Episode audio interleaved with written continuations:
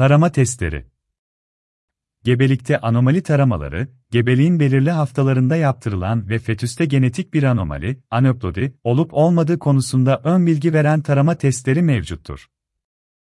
Tarama testleri kesin tanı vermez sadece anomali olma ihtimali üzerine risk oranı verirler.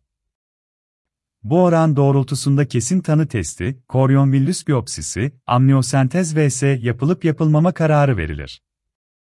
Kesin tanı testleri bir takım riskler içerdiği için, düşük, enfeksiyon vesaire herkese uygulanmaz. Günümüzde birçok tarama testi mevcuttur. Bunlardan en güvenilir olan ve en son çıkan anne kanında bulunan fetal hücrelerin değerlendirilmesini sağlayan testtir. Bunun dışında ikili, üçlü ve dörtlü tarama testleri mevcuttur.